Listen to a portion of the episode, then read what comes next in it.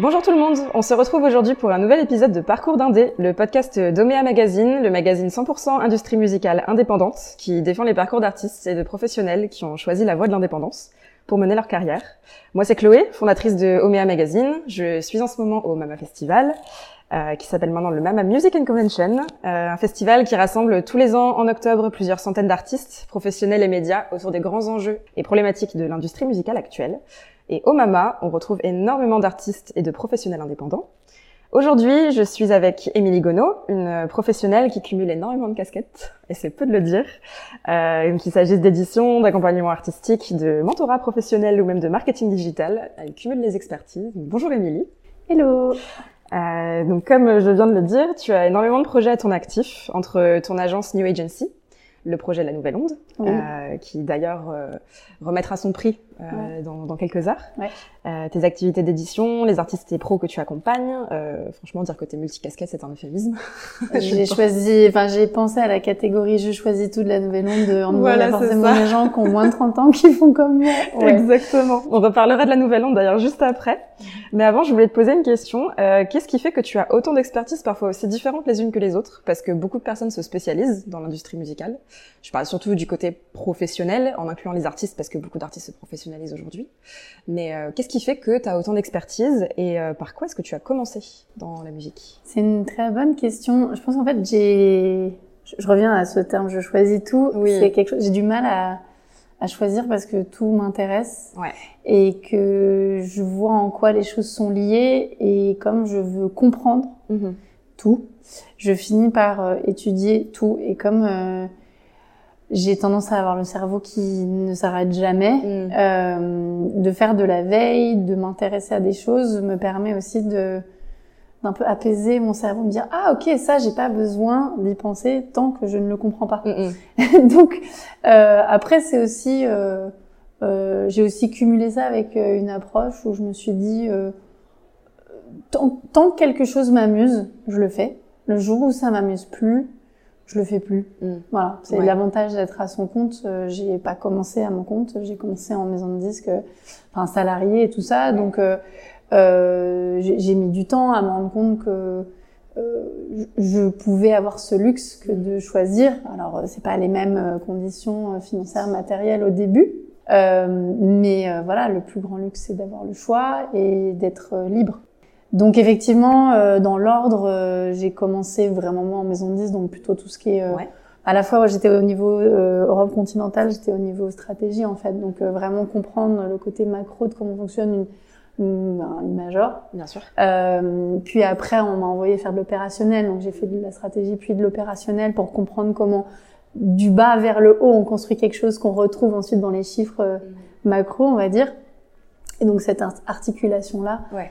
Elle m'a passionnée parce que j'ai pu comprendre Bien plein de choses. C'est clair. Euh, après, j'aime aussi, c'est pas juste les expertises, mais j'y viendrai sur le côté management. Mm. Je m'intéresse aux gens, en fait. J'adore euh, comprendre comment fonctionnent les gens, observer les gens, l'interaction, les groupes, les dynamiques euh, de groupe et de rapports de force d'ailleurs, ce qui m'a amené à autre chose après. Mhm, oui. Mais, mais c'est vrai que du coup, j'ai commencé sur le côté bah, comment fonctionne la musique enregistrée, Mm. comment on sort un disque, euh, comment on travaille avec des artistes, comment on apprend à dire les choses aux artistes dans le respect de genre à la fois euh, euh, leur art et, et notre métier, euh, d'apprendre à avoir des conversations pas évidentes mais sans que ce soit jamais confrontationnel ni personnel. Euh, ça c'est quelque chose que j'ai appris à faire. Et puis après, bah, quand je suis partie de maison disque, je me suis dit tiens, je veux voir plus que juste la musique enregistrée, donc du management, Mhm. des éditions musicales. Je me suis formée aussi à Feu Lirma, qui m'a intégrée au CNM. Euh, et après, en fait, euh, bah, tout ce qui était numérique, c'est venu assez naturellement parce que bah, quand on est à son compte et que nos artistes sont en développement et nous, on n'a pas des budgets de dingue. Enfin, je m'intéressais toujours à ce qui allait arriver après parce que Mm. je pars du principe que plus on voit ce qui va venir, mieux on peut s'y préparer et s'adapter et pas juste subir, mais aussi euh, façonner euh, le présent et donc le futur. Donc c'est une forme d'empouvoirment. Et donc sur le numérique, je me suis dit bah tiens donc euh, moi je prenais au début euh, donc il y a 13 ans maintenant euh, tout mon vendredi après-midi au moins pour tester des des trucs que je voyais passer. Je me disais bah toutes les startups elles ont besoin de bêta testeurs et testeuses. Ça les intéresse d'avoir des gens. Nous, ça nous intéresse d'être sur des premiers trucs en mode gratos. Clairement, Et bien euh, sûr. voilà. Et donc à partir de là, tout ce qui était numérique, donc j'ai, comme j'étais un peu boulimique de ça et que j'aime bien bidouiller, euh, je sais pas, tech ou geek en particulier, mais j'adore bidouiller. Et puis j'ai commencé à comprendre un petit peu, voir des schémas de type de start-up, de type de service. Donc tout ce qui était innovation, je suis un peu tombée dedans. Ouais, Euh, ouais. Voilà. Et puis après, bah, on a commencé à me dire, tiens, euh, tu veux pas faire des formations? Ok. Euh, et puis c'est vrai qu'il y a des besoins. Et puis on m'a dit, tiens, euh, l'IRMA toujours à l'époque, euh, Gilles Castagnac et Marie-Josée Salabert que je salue euh, au passage, euh, qui m'ont dit, voilà, tu voudrais pas écrire un livre? J'étais, Oh my god, ok. et puis à peu près au même moment, j'avais commencé à donner des cours à la Sorbonne. Ouais. Donc, euh, puis d'un cours sur l'anglais, de la musique enregistrée, enfin de la musique. C'est devenu aussi sur l'innovation. Et puis après, je suis devenue maîtresse de conférences associée. Du coup, bah, dans le cadre des cours que j'ai, donc c'est dans un master administration et gestion de la, euh, administration et gestion de la musique. Mhm. Maintenant que je suis maîtresse de conf associée de, de conférences associées depuis 2017. Donc non seulement j'ai euh, quatre matières sur euh, cinq euh, cours en fait, M1 et M2.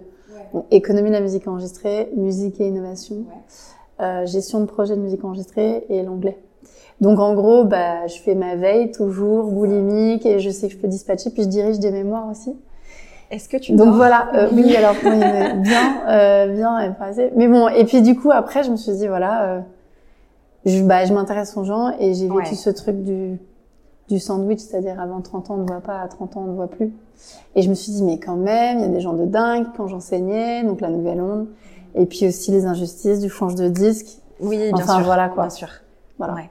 Mais euh, Pour résumer, oui, je- effectivement. et maintenant la programmation de, de Mama Invent. Ouais, Donc ça c'est cool. ça, ouais. Ouais. Parce que c'est vrai que pour euh, celles et ceux qui nous écoutent et qui ne savent pas forcément, le, le Mama Invent c'est une partie du Mama Festival qui euh, bah, que tu peux même euh, présenter. Oui. Je pense encore mieux que moi, mais non, ça- mais ça- c'est un volet qui est dédié à l'innovation euh, au sein du MAMA, dans la partie convention. Ouais. Euh, donc euh, il y a à la fois euh, les 18 conférences Mhm. sur la scène du Trianon, qui s'appelle Forum, Ouais. Que j'ai programmé.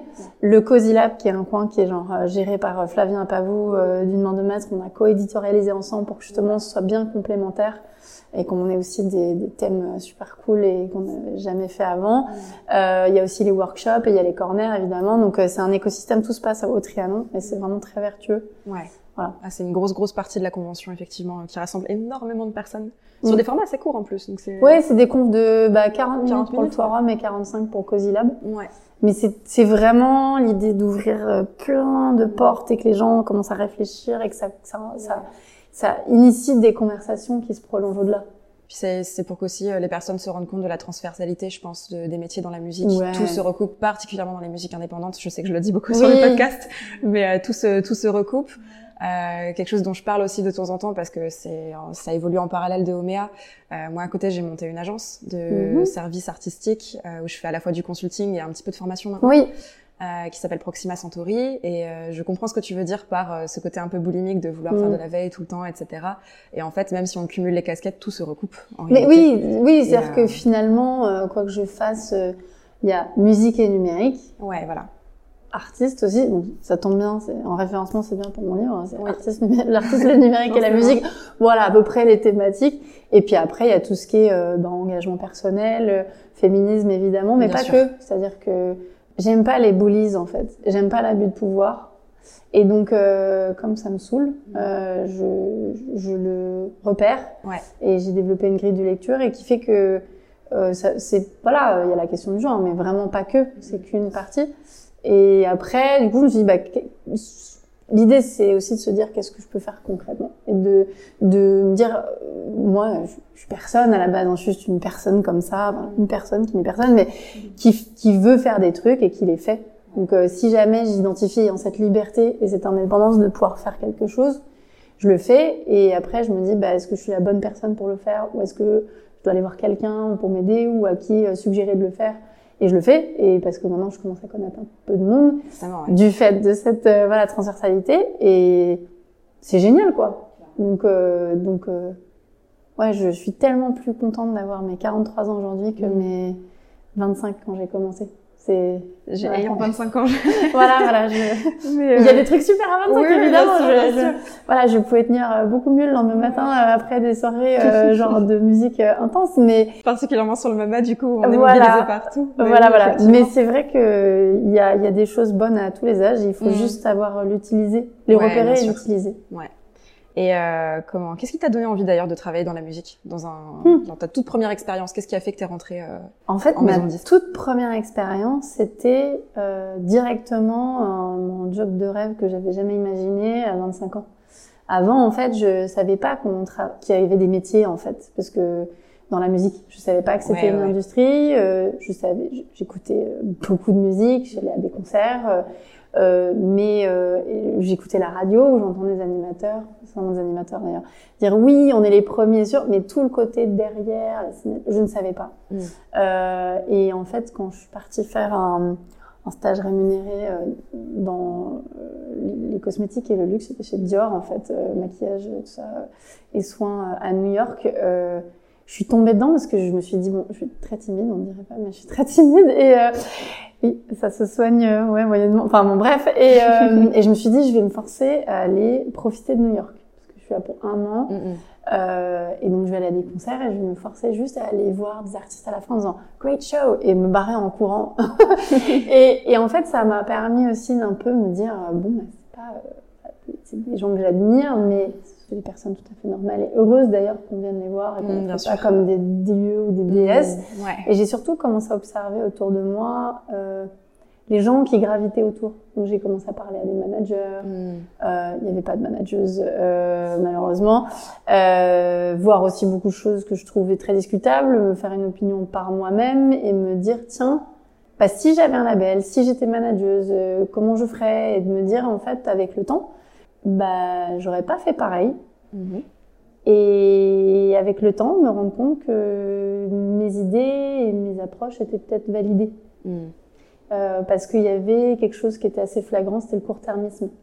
Euh, de gens qui bon, bah, prenaient des pourcentages ou, ou qui euh, voilà, travaillent avec des artistes, mais dans une extrêmement court-termiste, extrêmement euh, œillère en fait. Genre, on est label, on s'intéresse que à la question du disque. Euh, on était en 2004, hein, donc euh, ça remonte, mais il n'y a pas encore beaucoup de numérique, on va dire. J'ai mon spectacle, il n'y a que ça qui compte. Tout était super cloisonné. Et d'ailleurs, c'est quelque chose qui m'a un peu marqué, c'est de voir à quel point tout était cloisonné. Et s'il y a un fil conducteur dans tout ce que je fais, c'est je veux tout décloisonner en fait, que ce soit les genres musicaux, que ce- et donc sur la Nouvelle Onde, on y reviendra, c'est la même chose. Donc bref, j'ai commencé à faire ça, et là je me suis dit mais oh, je peux travailler dedans. Mm. Et, euh, et un jour j'ai vu, euh, j'étais rentrée, euh, euh, j'avais fini mon stage, j'étais à Londres, euh, juste sur le canapé de chez mes parents qui étaient là à ce moment-là, et j'ai vu euh, un jour à la télé le patron d'IMA Europe Continental qui était en débat, je crois, avec Pascal Nègre, euh, qui disait voilà, piratage, blablabla. Et lui, il disait c'est aussi parce qu'on a vendu euh, des choses qui n'étaient pas forcément au niveau pendant trop longtemps aux gens.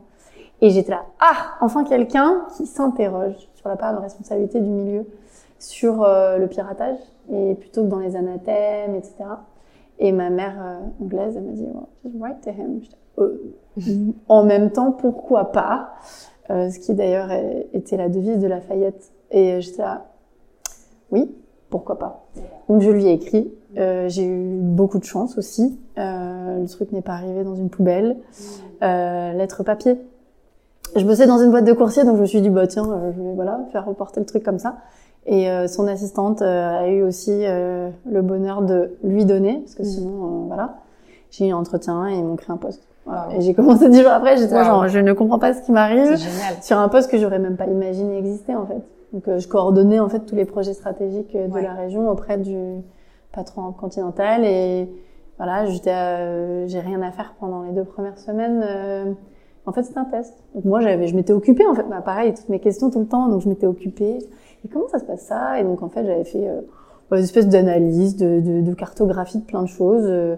euh, du roster et j'ai dit est-ce que je peux appeler les DG il me fait the sky is the limit donc quand moi on me dit ça euh, c'est parfait donc euh, voilà c'était très cool et j'ai fait ça 15 mois et puis après on m'a envoyé bah, dans euh, voilà la branche française de Ouais. de cette major là IMI et après bah, j'ai fait mon petit parcours mais Et c'est intéressant en tout cas pour revenir à ce que tu dis sur euh, la sur le fait de vouloir décloisonner, c'est une Mm. tendance qu'on remarque beaucoup en ce moment dans Mhm. l'industrie musicale, enfin depuis quelques années.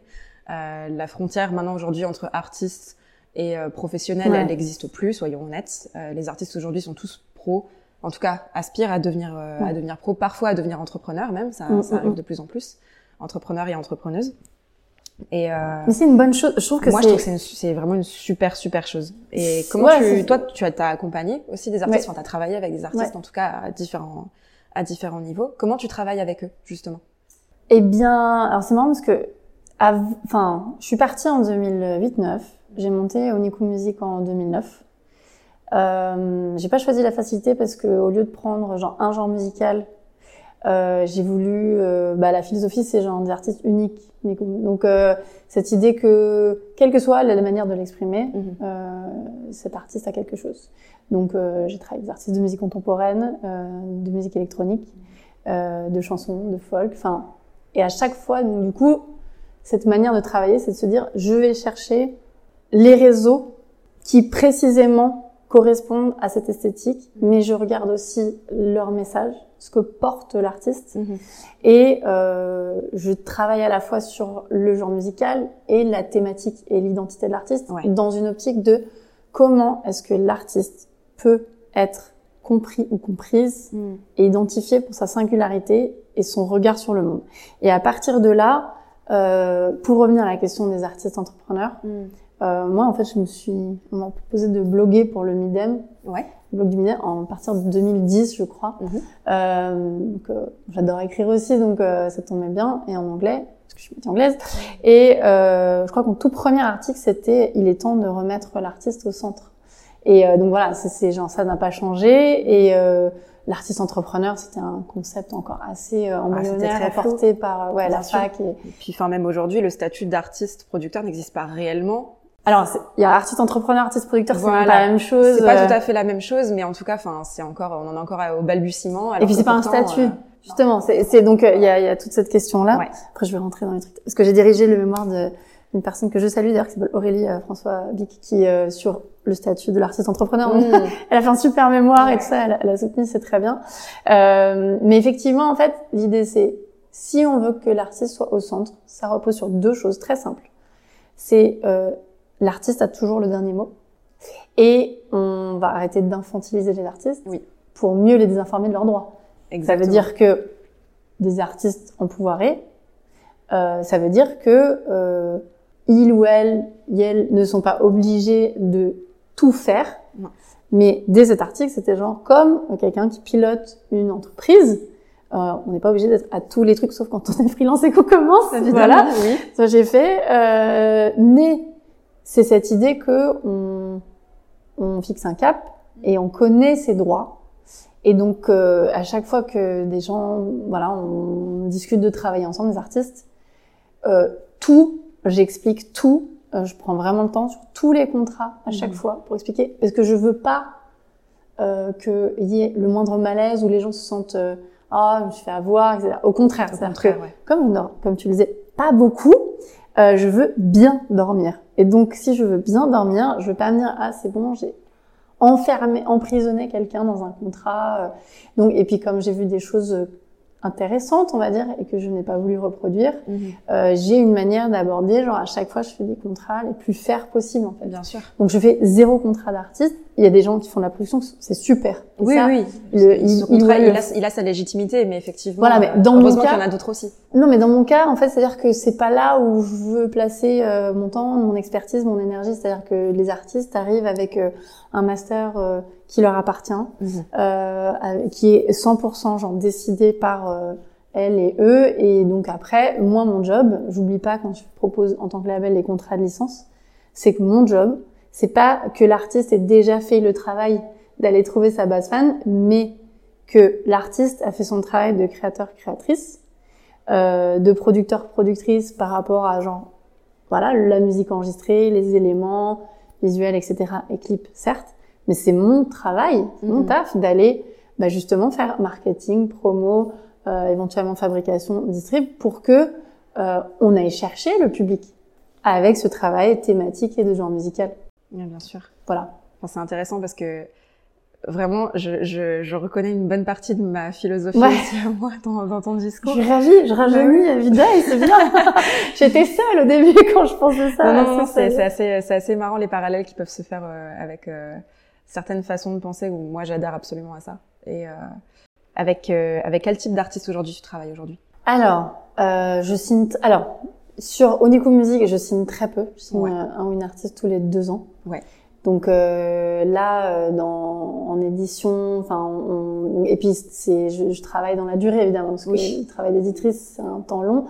Donc euh, Charlotte Segara de Feu Charlotte et Magone, Maxime Lénic à la fois son projet XOM et, et, de musique électronique et, et de, en tant que compositeur contemporain, mhm. avec une œuvre incroyable s'appelle Mémorial Act 1 et 2 qui est diffusé et joué euh, au Memorial Act en Guadeloupe euh, dans le mhm. cadre de la collection permanente de ce musée-là. Euh, on a fait tout un projet avec l'UNESCO, Chuck One, un, un, un, street artiste incroyable qui avait fait une fresque voilà, qui est illustré par la, la composition de Maxime Lénic, euh, Roman Santarelli, qui joue d'ailleurs ce soir à la machine du Moulin Rouge. Et que j'ai en interview tout à l'heure. Ah oui, ah bah génial, trop bien. Euh, non, non, elle est, elle est géniale, Roman, ça fait trois ans qu'on bosse ensemble. Mhm. Donc euh, vraiment, 5 novembre 2019, on a signé, et avec euh, David, son booker de Mediaton, on, mhm. on, a bien développé son projet. Et euh, alors au début, j'étais en label édition, licence. Euh, donc j'ai fait les trois premiers EP, un single, sept remix, et puis euh, en édition aussi. Et donc je, là je reste en édition et depuis euh, là euh, au printemps cette année, elle a, elle a signé en distrib euh, amélioré chez Vagram. Mm. Donc du coup c'est voilà c'est un travail collectif et puis avec Valérie et Albert, une ancienne collègue d'IMI sur la synchro. Voilà donc ça c'est un super travail. Et puis Marvin Marchand que j'ai signé il y a un an. sur du groove sensible, groove sensible pop électropop, euh, c'est vraiment euh, très très différent encore ouais, une fois. des esthétiques super variées en fait. voilà. Mais à chaque fois vraiment du sur mesure pour chaque euh, chaque personne par rapport à sa vérité. Et ça c'est hyper important. Ouais, je, je voilà autant se faire plaisir en fait et, et travailler en bonne intelligence. Clairement. Et de, de trouver en fait c'est important de trouver le temps et l'espace mm.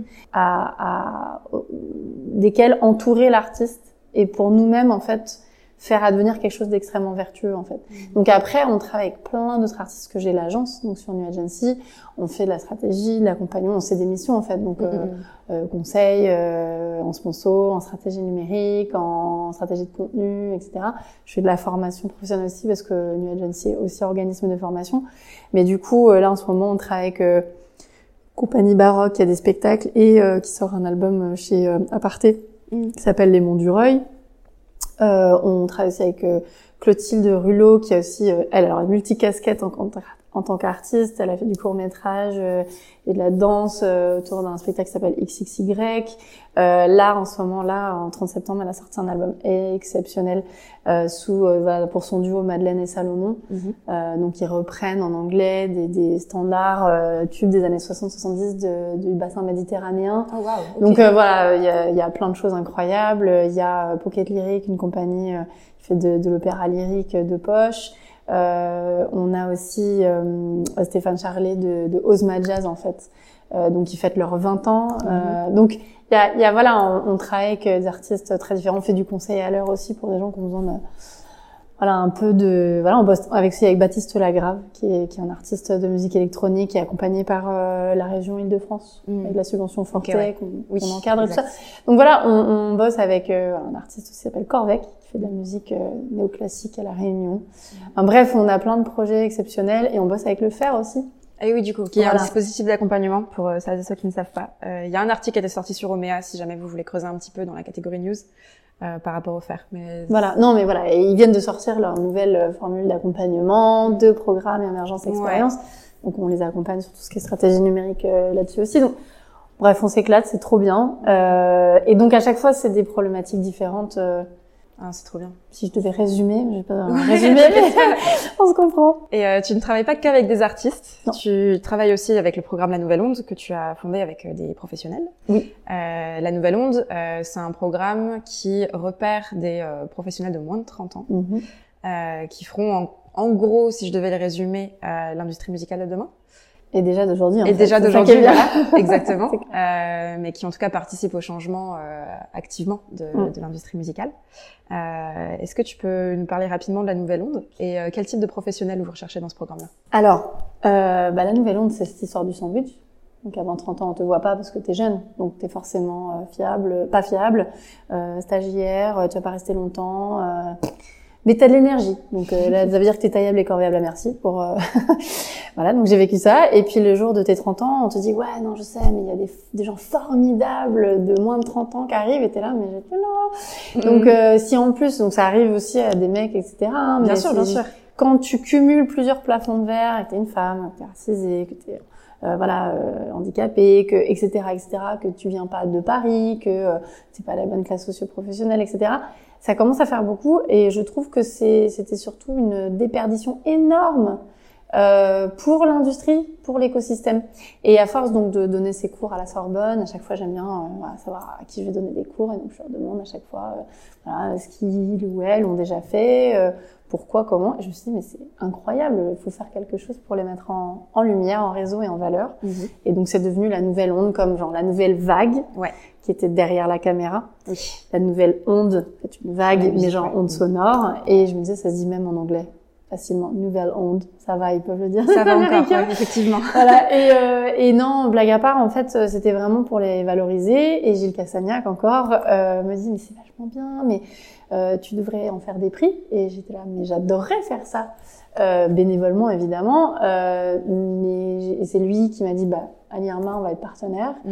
Euh, je te connecte avec le Mama et qui sont devenus partenaires dès le début. Et du coup, on a eu une demi-heure dans un slot dernière minute euh, en 2018. Mm-hmm. Le 1er septembre, je me suis rendu compte que si on ne faisait pas cette année, il faudrait attendre un an. Donc euh, c'est un peu comme voilà ces gros mythes qui font leur euh, ride de train.